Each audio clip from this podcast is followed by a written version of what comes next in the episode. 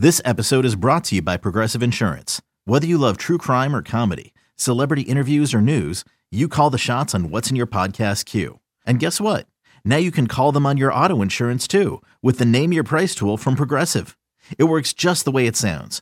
You tell Progressive how much you want to pay for car insurance, and they'll show you coverage options that fit your budget. Get your quote today at Progressive dot com to join the over twenty-eight million drivers who trust Progressive. Progressive Casualty Insurance Company and Affiliates.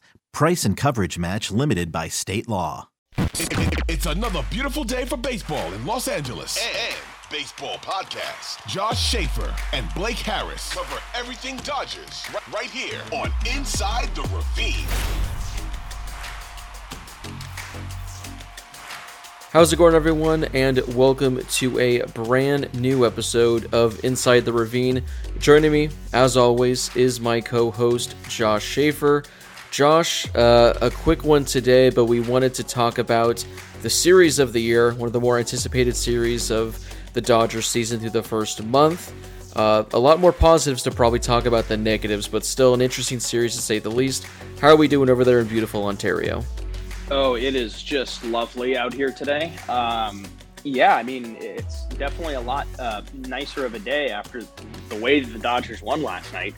Um, you know, I, I think you're right. I think this is going to be a pretty quick episode with more positives than negatives, but it almost would not have been um, if it was not for, for the Dodgers, you know, comeback last night in San Diego. And to be quite honest with you, um, the game two of the weekend when they won on Saturday was uh, – not their best work, um, not what we had in mind, but it results in a win, and the bullpen looked pretty good. And then you come into Sunday's game where the Dodgers just can't hit with runners in scoring position.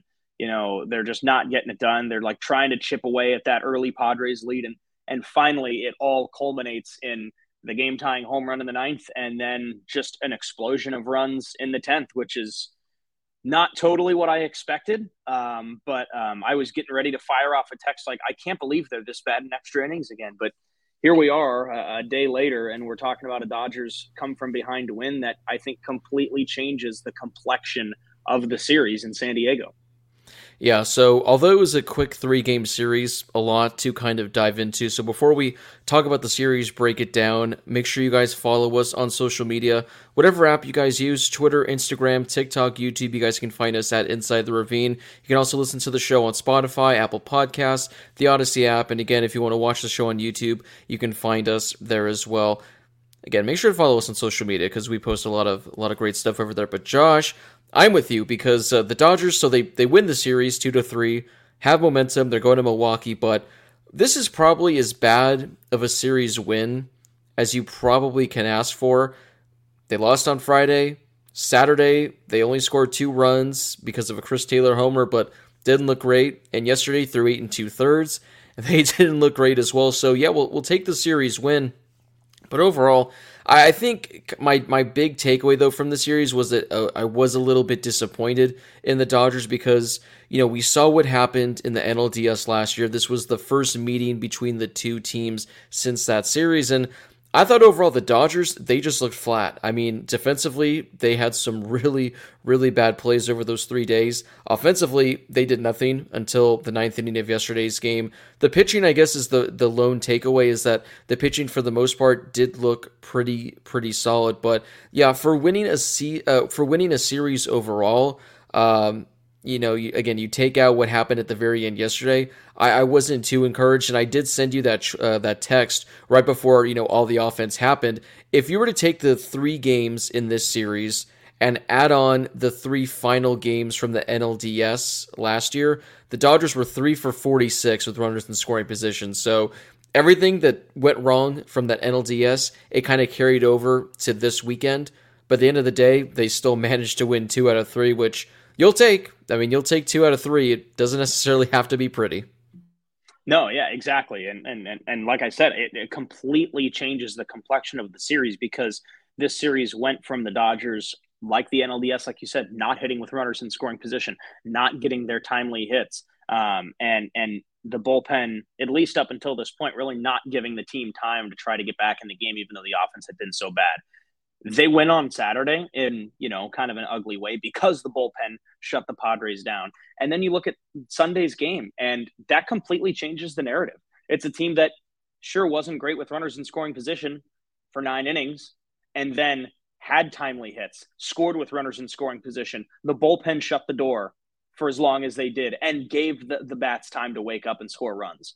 And two innings, for me, completely changes the outlook of that series and, lo- and and my reflection on that series as a whole. And you know what? Going into the series, you know, you and I each made predictions. I said six of nine games upcoming are going to be Dodgers-Padres. I'll take the Dodgers to win two of three one series and the Padres to win two of three the next. I said I'll take the Padres to win two of three in San Diego and then the opposite when the, the series is back in L A this upcoming weekend. And, and you stuck with it and said Dodgers have been hot and they'll win two out of three in San Diego and – you know, back from the dead uh, on Sunday night, and they did.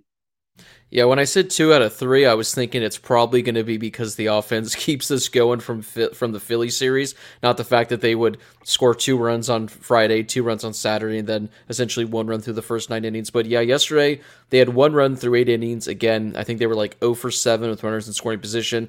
Had numerous chances. They just couldn't get the job done. Josh Hader comes in. He quickly records two outs, and I think you're probably thinking the same thing.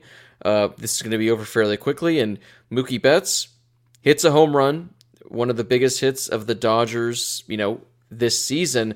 And things completely shift. They tie things up, go to the tenth inning. But Josh, even though Mookie Betts had that incredible home run, the second the Dodgers went into the tenth inning, I'm thinking, here we go again. Yeah. Something's going to happen. How are they going to mess this up? And literally, that's how it started out. The Dodgers, the first two batters got out. They did advance Will Smith to third base. And I'm thinking, here we go again. And then here comes Michael Bush, who in the eighth inning had probably the worst at-bat I've seen this season, where the dude just looked at pitches that were like ninety-one mile an hour fastballs right down the middle, quickly falls behind in the count, is able to work the count full. And then Josh, on a three two count, Michael Bush comes through in the clutch, puts the Dodgers ahead, his biggest hit of his major league career. We live about, I think, maybe ten to fifteen miles away. I'm yeah. fairly certain, Josh, I heard you screaming when Michael Bush recorded that hit. I heard someone yell. Maybe it was just someone in my apartment, but I still think I heard your echo from about fifteen miles away after that Michael Bush yeah. hit. Yeah, I wasn't super positive at that moment. I was kind of sitting there. So here, here's the problem. Here's the problem. I woke up in the morning and watched Manchester United.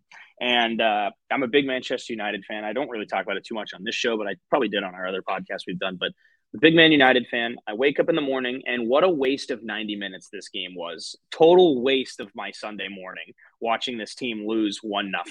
It was embarrassing. I was negative the whole time. Like, they're, they're not no, it's not going to happen. Lose to a bottom feeder team. So going into the Dodgers game and seeing how they could not score with runners in scoring position, I'm in the ninth inning just like, whatever, like who cares? And then when Mike came up in the tenth inning with the game tied and a runner on third, I was I was in, man. I was so dialed in. I even got a high five from my Dodgers hater and D-backs fan girlfriend after that one. So um, I'll hold that over her for a while. She claims to not be a Dodgers fan, but we go to enough games um, with, with my roommate that, that kind of have kind of turned her a little bit. She won't admit it, but um, yeah, I'll put it out there. She gave me a high five after that one. Um, so really stoked for Mike. And another thing is you look at the eighth inning and the three rookies that came up, Bush, Outman, Vargas, didn't get it done. Dodgers with runners in scoring position didn't come through. For me, that was, this game's probably over. Like coming up in the ninth inning against Hader, you're going to have what? eight, nine, and one, maybe Mookie will get a chance, and sure enough, he takes advantage of it. But coming into the tenth inning, it was, all right, it's the same three rookies again. Like, what are you going to get right here? And sure enough, not only does Michael Bush come through, but then you get the insurance two-run bomb from James Outman. And it was nice for the, the two of them, at least, to bounce back and get a little bit of vindication after, you know, what happened in the eighth inning, which was the Dodgers, once again, with runners in scoring position, not being able to come through. Yeah, I mean, Michael Bush, again, having that at-bat after his previous at-bat was insane. The fact that he went the other way. And then, like you said, James Outman, who had been fairly quiet, I think, that entire series up to that point, hadn't really delivered. And he comes in and gives the Dodgers a very clutch two-run home run because Although the Dodgers taking the lead with that Michael Bush hit was nice, like with the extra inning rule, usually they say a one-run lead isn't enough. It's not going to get the job done. So James Outman coming through, giving the Dodgers that two-run home run was massive. The rookies, once again, coming through, delivering for the Dodgers. And yeah, it's the fact that, you know, we, we talked about Mookie delivering that amazing home run in the ninth, but I think the more impressive thing was just what the Dodgers did in the tenth inning, because as we've talked about, they've been so bad with, you know, this extra inning rule over the last couple of years, where for some reason they just can never bring in that go-ahead run. And Michael Bush, a guy that has fifteen career plate appearances, he gets the job done for the Dodgers. And in, in, in games past, Josh, this would have been a game where the Dodgers, Michael Bush, he delivers that run, and that's all they get. It seems like they're never able to tack on. They're never they're never able to get those extra runs where they'll score a run in the tenth, but then in the bottom of the frame, the team will score two or three runs and win the game. So the fact that the Dodgers were able to get three runs in that inning, especially considering in the bottom of the tenth, I think it was Tatis, Machado, and Soto that had to come up for the Padres. Evan Phillips obviously shut things down, but you know, we've had a couple of Dodger wins in the last couple of weeks where they've overcome, I think, a five-run deficit. I think they did it in Pittsburgh. I think against the Phillies, both those games were five-run deficits. But in my opinion, I think yesterday's win was just that much more impressive because the Dodgers were literally down to their final at-bat. They were down to their final guy in a series in which nothing has gone right.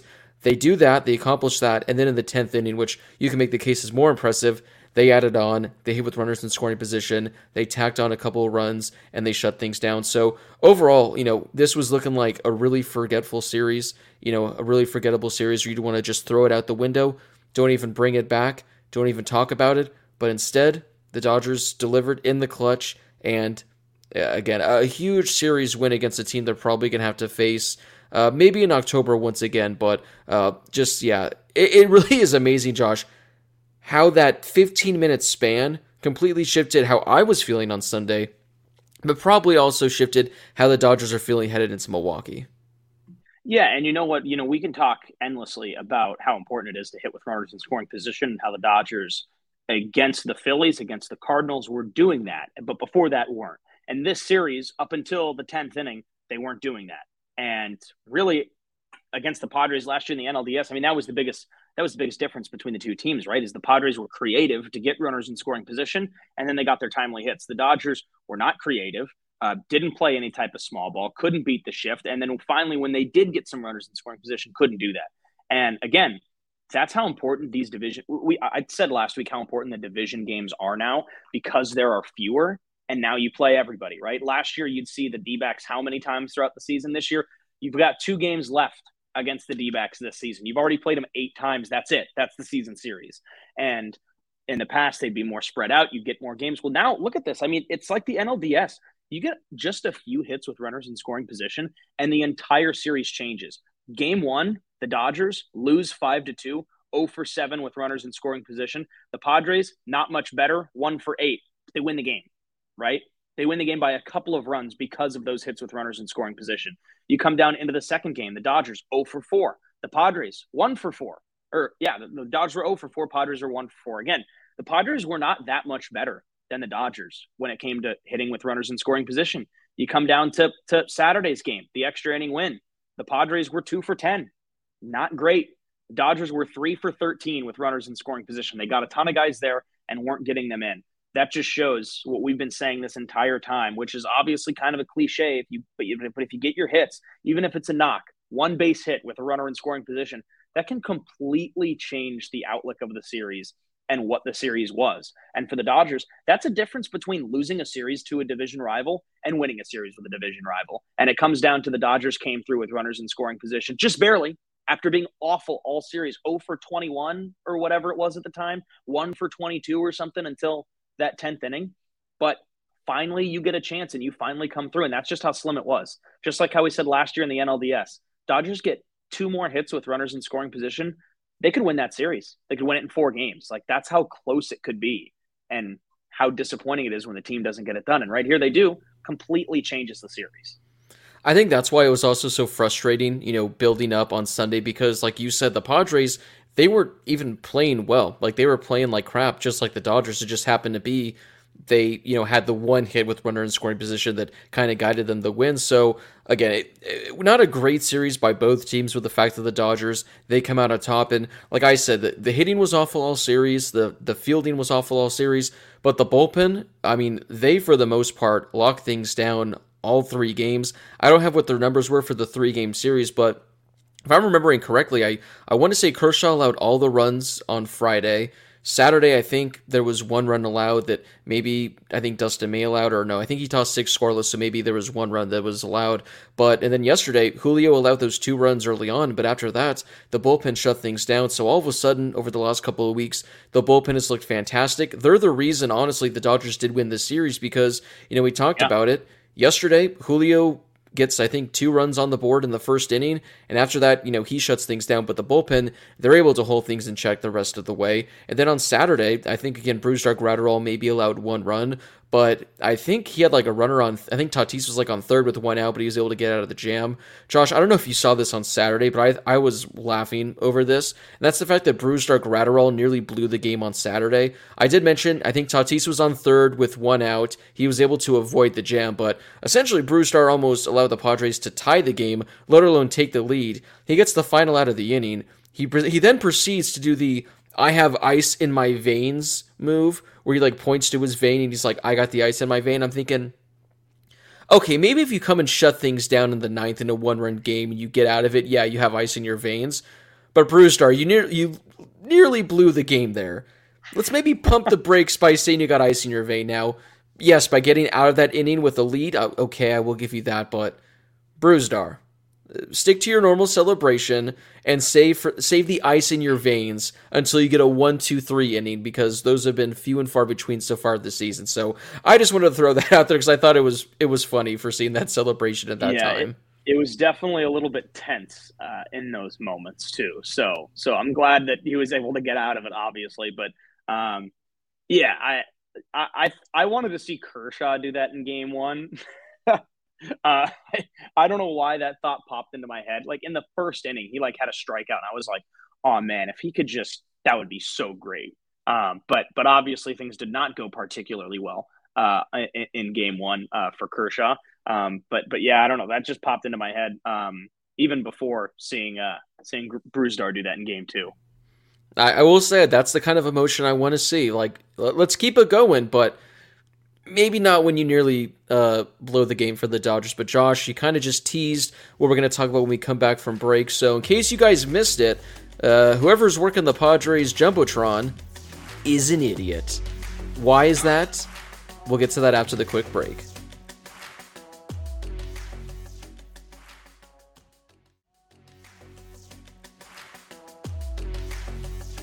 All right, Josh, you kind of kind of teased it right before we, we talked about it, and that's the fact that Clayton Kershaw on Friday didn't have a great outing, which, of course, is because of us, because uh, hours before yeah. that start, uh, we, go, posted the, we posted the clip talking about how Clayton Kershaw has been the best pitcher in all of baseball, so naturally he has his worst outing of the season, but the Dodgers lose that game. I think they lost it to Fernando Tatis Junior, because I think he pretty much provided all of the offense against the Dodgers, but Clayton Kershaw didn't have his best stuff. The Padres win, and uh, about thirty minutes later, a video surfaces on social media of the Padres jumbotron saying Padres win, but instead of just that, they added a little extra by throwing a photo of Clayton Kershaw and adding some tears to uh, Clayton Kershaw to make it seem like he's crying. So, Josh, before I share my thoughts, I just wanted to get your quick thoughts on uh, what you really took away from seeing this on the jumbotron after a regular season win in May.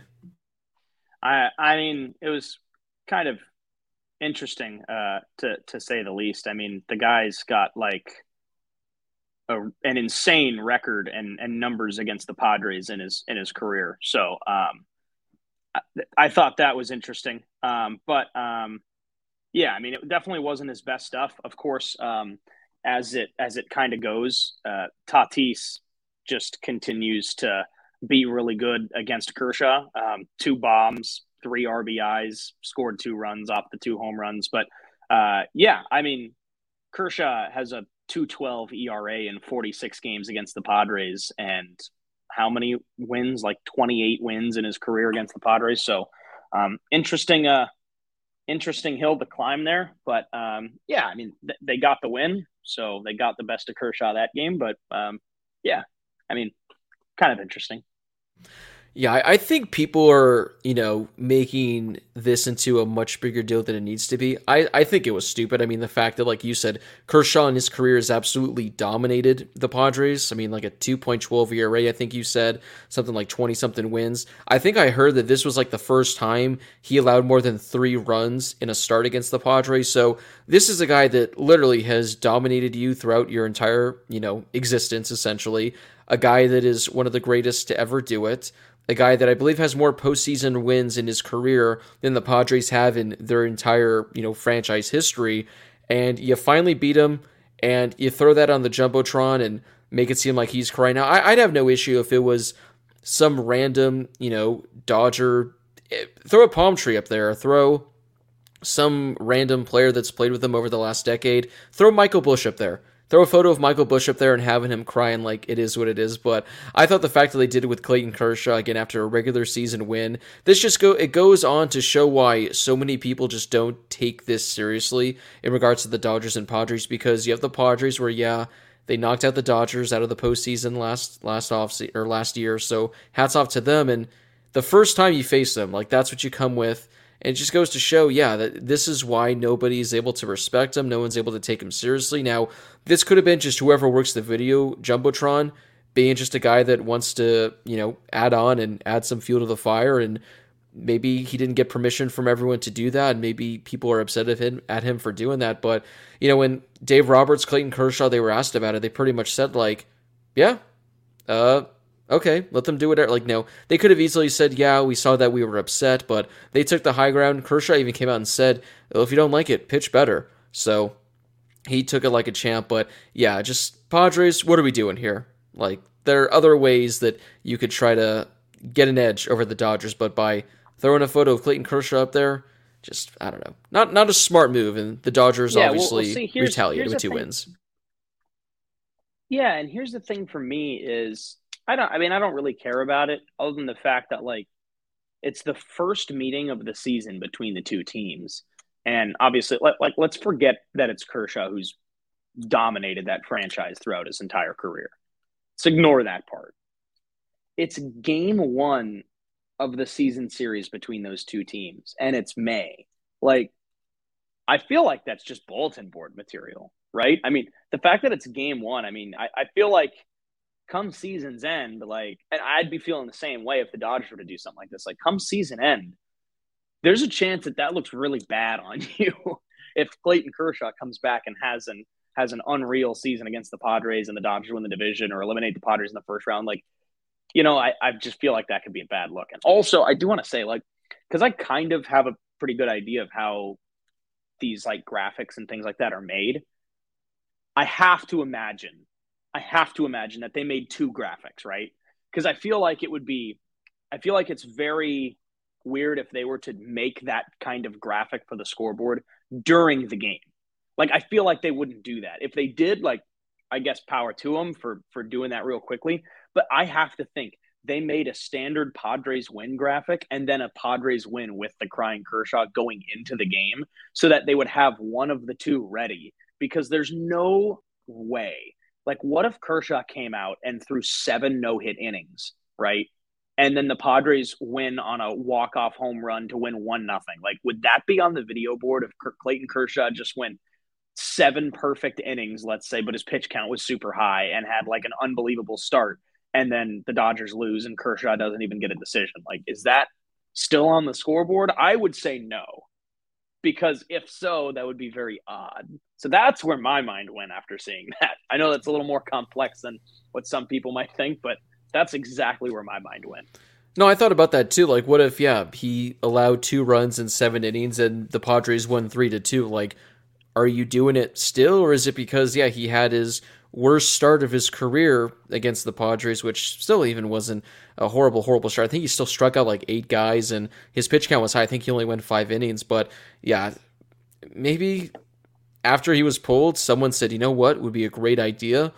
Let's pull this photo and uh, put some tears on him and uh, get everyone to laugh. So yeah, I, I just thought it was interesting, and I do love that Sportsnet L A, which I love and I hate, that they, on Saturday after the win, they posted their own graphic of the Padres jumbotron saying Dodgers win with Clayton Kershaw holding up his World Series ring, and that blew up and was fantastic. And after about thirty minutes, I don't know why, they decided to take it down. So at least we had that thirty minutes where they retaliated with that great graphic. This is the part where I do wish the Dodgers social media team would step up. I mean, we have seen, I think we've talked about this, Josh, so many times, so many social media accounts out there in regards to Major League Baseball teams and just professional teams in general. They kill it. Like, they're fantastic.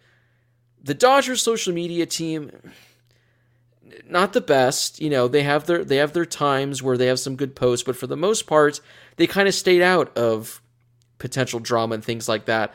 This would have been the Dodgers' time to just lay it all on the line with an amazing graphic and amazing post. They didn't. No sort of mention of it over the next couple of games, which I thought would have been great. And I guess it just goes to show the Dodgers are professional from top to bottom, but I would have loved to have seen it. But again, the fact that we saw it for thirty minutes from Sports in L A, uh, I'll take that. I'll take that as a win. But yeah, like you said, I didn't Josh, even see this. I just, I just went back and looked at it now. Oh yeah. It's so good. That's good. It is. I don't know good. why they like took it. it down. I like it a lot. The intern probably posted it, and someone probably came and said, what are we doing here?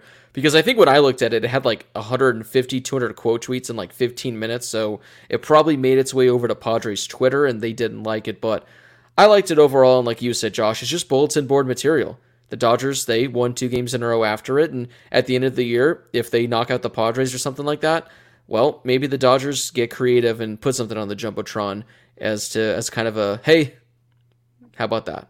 How do you like them yeah. apples? So maybe it is what it is. Maybe, but I thought it was funny. But Josh, any uh, any final takeaways from this Padres series before we wrap things up?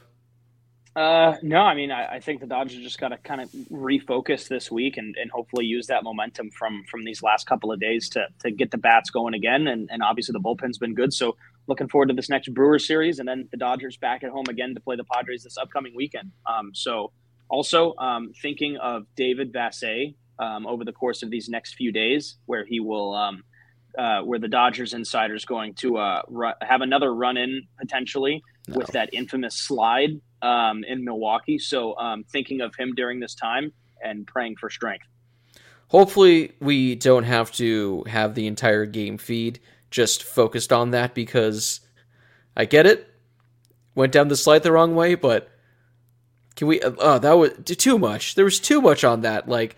Let's just have him go down it again, get his redemption arc, and end it. I don't need three games yeah. of replays of a guy going down a slide. But hey, Josh, I do have some good news, though. Today, though. Oh, boy. There it is. I, I figured something was going to be coming, Josh. I do have great news before we wrap this up. Uh, after his incredible, heroic performance yesterday, Michael Bush has earned himself a spot hitting seventh in today's lineup, and is going to be playing third base. So there you go. That's what I'm talking about. I mean, that's what it's all about right there, right? Yeah. That's why we hey, play se- ball. Seventh today, Josh, but clean up by the end of the week. There you go. That's batting leadoff by, yes. by the time the Dodgers and the Padres play again. Yeah, there you go, in four days. But that does wrap up today's episode of Inside the Ravine. Again, as always, make sure you guys find us on social media, Twitter, Instagram, TikTok at Inside the Ravine. You guys can watch our full shows on YouTube as well. Just search Inside the Ravine. You guys can listen to the full episodes wherever you guys get your podcasts. We're on Spotify, we're on Apple, we're also on the Odyssey app. As always, thank you guys so much for listening. For Josh Schaefer, this has been Blake Harris, and we hope you guys enjoy the rest of your day, wherever you may be.